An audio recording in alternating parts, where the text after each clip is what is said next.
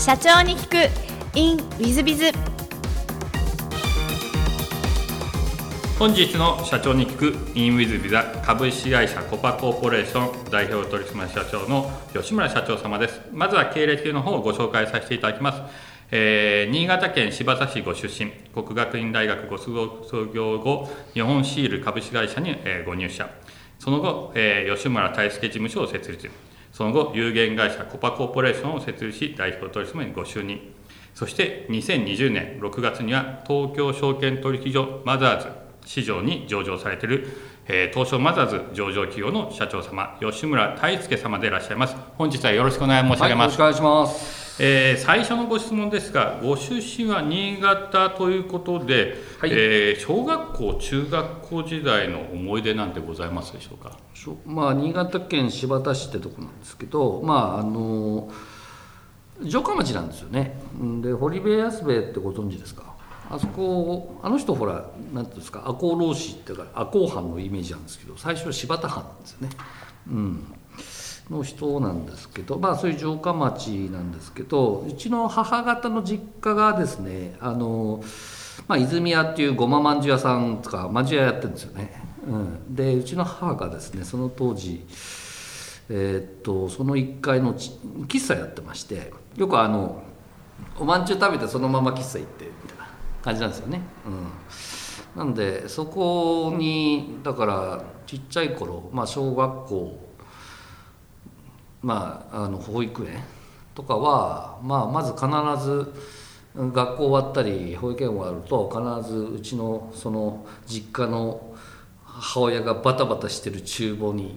行くというようなのはよく思い出しますよね。そこで大体100円ちょうだいっつって言うんですよね。でその当時100円っつったら結構高価だったんで本当にあの死ぬほど怒られたのがよく覚えてます。はい、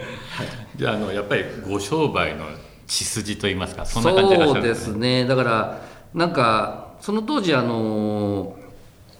あのまんじゅう屋さんだったんでその周りねお菓子いっぱいあったんですよ、うん、なんでちっちゃい頃はあのもう好き勝手食べてたんですよね。うん。そしたらうちの母親にですねこれはお金を出さないと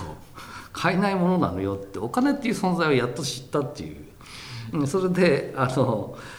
で100円ちょうだい100円ちょうだいっていうのはよく言ってたような覚えがありますね、はい、じゃあちょっと早めにご商売をもうあのそうです、ね、ご理解されたという感じでしょうかね。だからあの、まあ、母親がこうなんていうんですかやっぱりこう厨房ってすごいなんていう戦場なんですよね、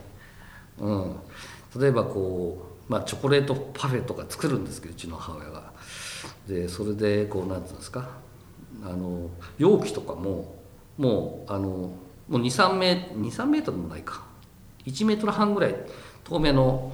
粗い桶みたいなところにピュッと投げるんですよ。これそれでポトンとちゃんと入るみたいなのをすごいなと思いながら見てましたね、なるほど。中学校時代のあの、えー、思い出なんてございますでしょうか？中学ですか？うん。中学中学生になった時にえっと五面町小学校っていうところにまあ小学校の頃は入ってたんですけどその横に第一中学校っていうところがありましてまあ今ちょっと移転してちょっと違うところになっちゃったんですけど小学校まで野球やってたんですけどなぜかあのうちにあの卓球台がありましてだから卓球が意外とうまかったんですよね。それでなんかなぜかたやっぱりこう坊主狩りするのが嫌だったのであのそのまま卓球部入っちゃいましたね。はい。結構卓球はやられたんですか？そうですね。卓球そうですね。一応市内3位という。素晴らしいですね、はい、素晴らしいですね。もう今はもう目が悪くて全然ボールが見えないですけど。はい。えっと高校も新潟の高校でそうですね。一応まああの柴田高校ってまあ一応学区内では一応その進学校に入れさせてもらいましてですね。その当時あの卓球っていったらほらあの暗いイメージがあったんでうん、なんであのちょうどそそこの柴田高校にあの公式テニス部があったんですよ。ね、やっぱり公式テニスってやっぱりモテるじゃないですか。なんであのぜひ入りたいなと思ってそこに入った。で高校もですね柴田高校も私の実家からすごくもう歩いて5分ぐらいのところなんですよね。だからあのもうなんていうんですか修行のチャイムが聞こえるぐらいなところなんで、うん、よくなってからよく行ってましたね。はい。えっと、大学はあの国学院大学ということで何か選ばれた理由というのはございましたでしょうか？まあ一浪したんですけどその時の 一浪して、まあ、新潟予備校っていう地元の予備校に行きましてそこのあの現代文の先生がね小説家の方だったんですよ、うん、荻原さんっていう方だったんですけど23冊書いたのかなでその方の授業がすごく面白くて俺も作家になりてえなと思ったんですよね。そこであの要するに浪人した後はだから文学部国文学科っていうのを全部受けましてでまあ受かったのが国学院大学だったっていうことですよね。はい。なるほど。大学時代の思い出なんてのはございますか？大学時代はですねまああのまあね田新潟の田舎からねあの東京に来てまあ当然ながら友達も誰もいないわけじゃないですか。ですから最初本当はね文芸部かあとなんですか映画研究会かなんか入ろうかなと思ったんですよ。うん、なんですけど映画研究会の人ってなんかアダルトビデオの話ばっかりしてるんでなんか気持ち悪いなと思ってやめたんですよね。で文芸部もなんかパッとしなくてでもう一回ちょっと映画研究会のちょっと模擬店行ってみようかなと思ったら誰もいなくてその翌に演劇研究会の あの模擬店やってたんですよ。でそこに入ったらあの意気投合しましてですね。最終的には模擬店にいた会長の家に泊まった時に結局僕はここに入るしかないんだなと思って 諦めました。当時あんまり演劇っていうのはあんまりなんか嫌じゃないですかねなんか屋上かなんかで「アメンボ青いな青いよ」ってなんか気持ち悪いやつらばっかりいるよねみたいな感じだったんですけどまあもうしょうがないなと思って入ったんですけど、まあ、入ってみたらまあ文化系とは言いながらもむちゃくちゃ体育会系なんですよ。うんあのもうランニング5キロとか 腹筋100回とかなんかそんなような感じで結構過酷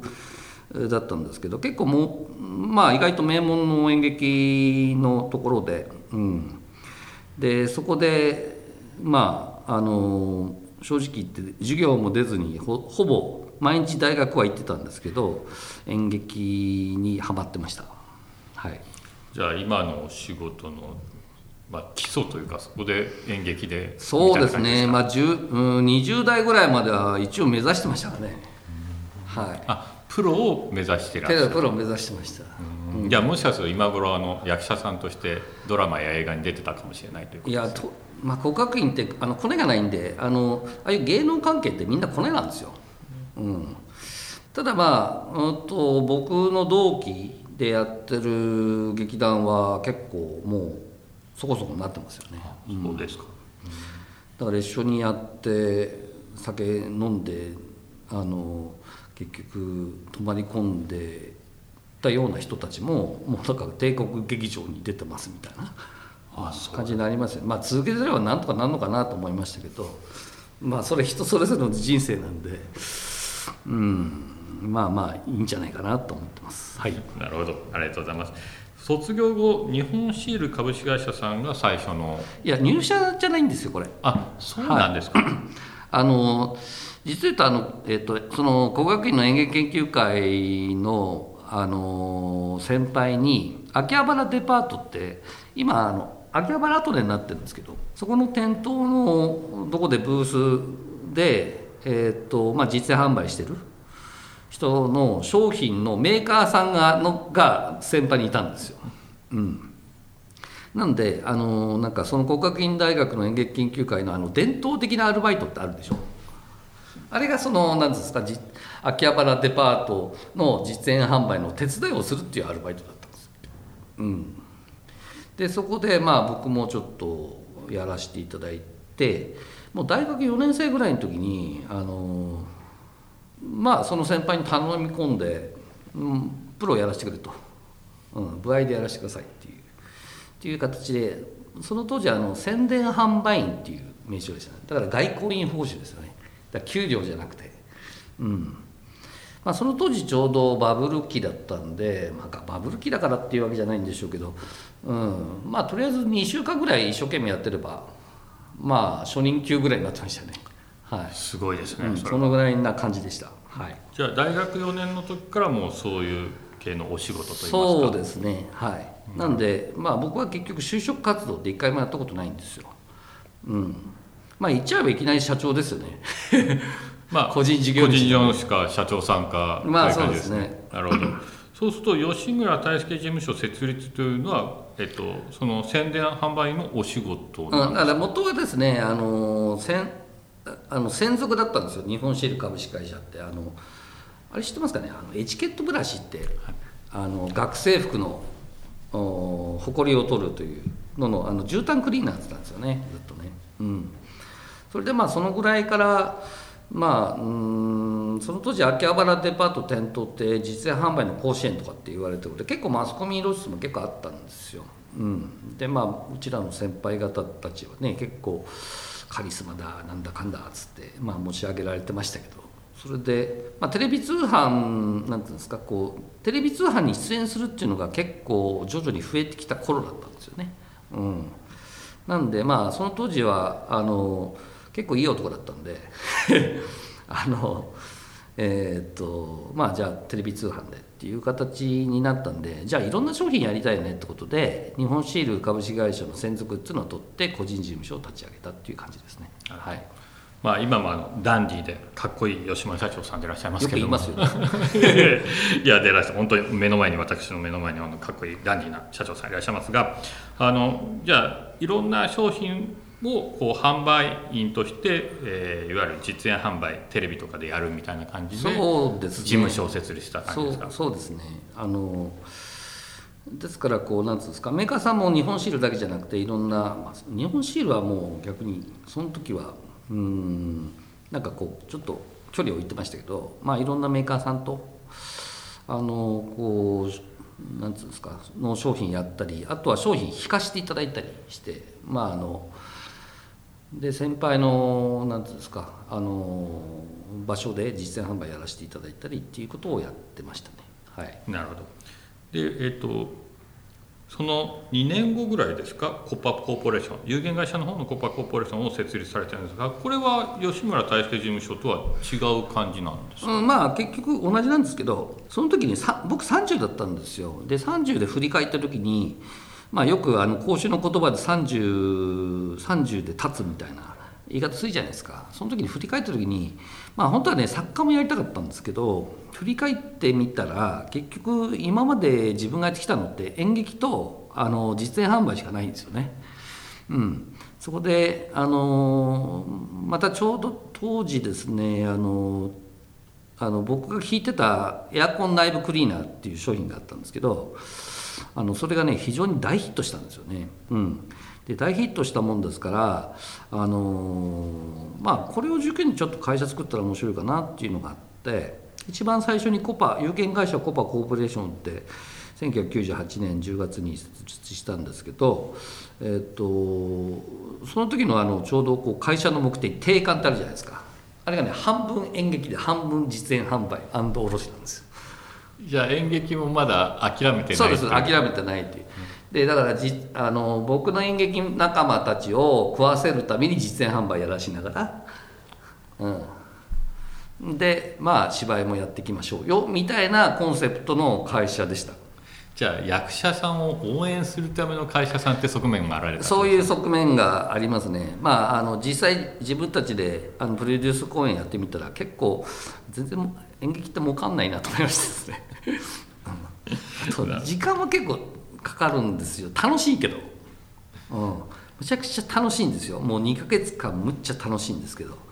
なんですけどやっぱりあの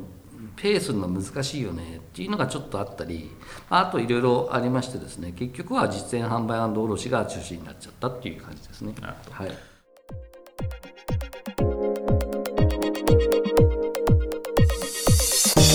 3分コンサルティング w i z b i が社長の悩みを解決。えー本日の3分コンサルティングは、えー、Y 社さん化粧品の企画販売で120億すごいですね上場に関してですね、はじめまして、メルマガポッドキャスト、いつも楽しみに拝聴しております。早速のご相談なのですが、実は今、上場に向けた証券会社選びで悩んでおります。弊社、化粧品などの美容関連商品の企画開発、製造及び販売を行っておりますが、業種によって目指すべき上場仕様と主幹事証券会社は変わるものでしょうか。どのように上場市場と主幹事証券会社を決めていくべきか、また各市場と証券会社の違いについてご教示いただければ幸いです。ぶしつけな質問でございますが、何卒よろしくお願い申し上げますということでいらっしゃいます。えっ、と、市場によって変わりますね。えっ、と、多分ですね、御社は120億も言ってますので、初っ端開始東証一部、もしくは東証2部を狙うことが、もしかするとできるかもしれません。えー、でやっぱり東証一部になるとそれなりのその実績なりがないといけないので、えー、なかなか審査厳しいんですけどももちろん東証2部も厳しいですが一部2部の順なんで厳しいと思っていただければと思いますがかなり厳しいとは思ってください一方で楽に上げられるまあ、それでも厳しいですが、まだ楽に上げるのは東証マザーズということになりますね。もしくはジャスダック。どちらも東証が今は管理してますけども、えー、どちらでも狙えます。でジャスタックの方がリアル寄りって言われてます。マザーの方がまあ未来寄りといいますか IT とか AI とかそっち側に寄りと言われてます。まあ、実際市場の違いはそれぐらいで、えー、大きな違いはそんなにはないんですけども、まあ、多少あると。でさらにちっちゃい市場だと名古屋のセントレックスとは、えー、福岡のキューボードとか、えー、札所札幌市場の証券市場のアンビシャスとかあります。まあ、こういったところはちっちゃいので資金調達額も小さくなりますし、えー、その地元の企業さんで Y 社さんが現れるならやってもいいと思いますがあんまりお勧めはしません。で120億もあるんだったら東証2部か東証マザーズもしくはジャスダックが狙えないかということでご検討されたらいいんじゃないかなと思います。で主幹事証券はどうすべきかというふうに考えておると、まあ、主幹事証券はですね大体日本にはですね10社ぐらい十数社しか主幹事証券というのはできる会社証券会社はありませんえ東証なりが認めているのはその程度です。じゃあその中からどうやって選ぶかっていうと、まあ、トップは野村証券さん野村証券大和証券日興証券とあるわけですけども、まあ、下の方中堅証券がありますけどもこれもちょっと悩ましいところあります。えー、私どもも、えーと、野村証券さんで上場を目指したことがありまして、えー、途中で1回断念したんですけども野村証券さん大変厳しいです。ただし正しいこと言いますし情報は持ってますのでスピーディーにご相談乗られ乗っていただきますので、まあ、本当にあのノウハウという意味合いではレベルが高いです一方でやっぱり野村証券さんなんて本当厳しいんでですねきちっとやらなきゃいけません、えー、逆に中堅証券さんはそこまで厳しくはないんですけども答えがなかなか出なかったりとかいうところあります。ただし親身には相談に乗ってくれるのでいい部分もあります。なのでですねどの証券会社さんがいいかっていうのは非常に悩ましいですね。えー、ですので主幹事証券の決め方というのはなかなか簡単ではありません。ただし120億もあったらおそらくそれできちっとした利益が、えー、何でしょう10億なり20億なり5億なり出てたら多分どんな証券会社さんもやりたいと言ってくださると思いますのでおそらくですね、まあ、そういう意味では、えー、いろんな証券会社さんと会ってから決めていただくのもいいんじゃないかと思います。まあ、この辺ちょっとあのセンシティブな、えー、細かいお話になってまいりますので、もしよろしければ、えー、その私の方でご相談乗らさせていただきますので、何々とご相談していただければと思います。個別にご相談乗らさせていただきます。えー、本日の3分コンサルティングはここまで。また来週。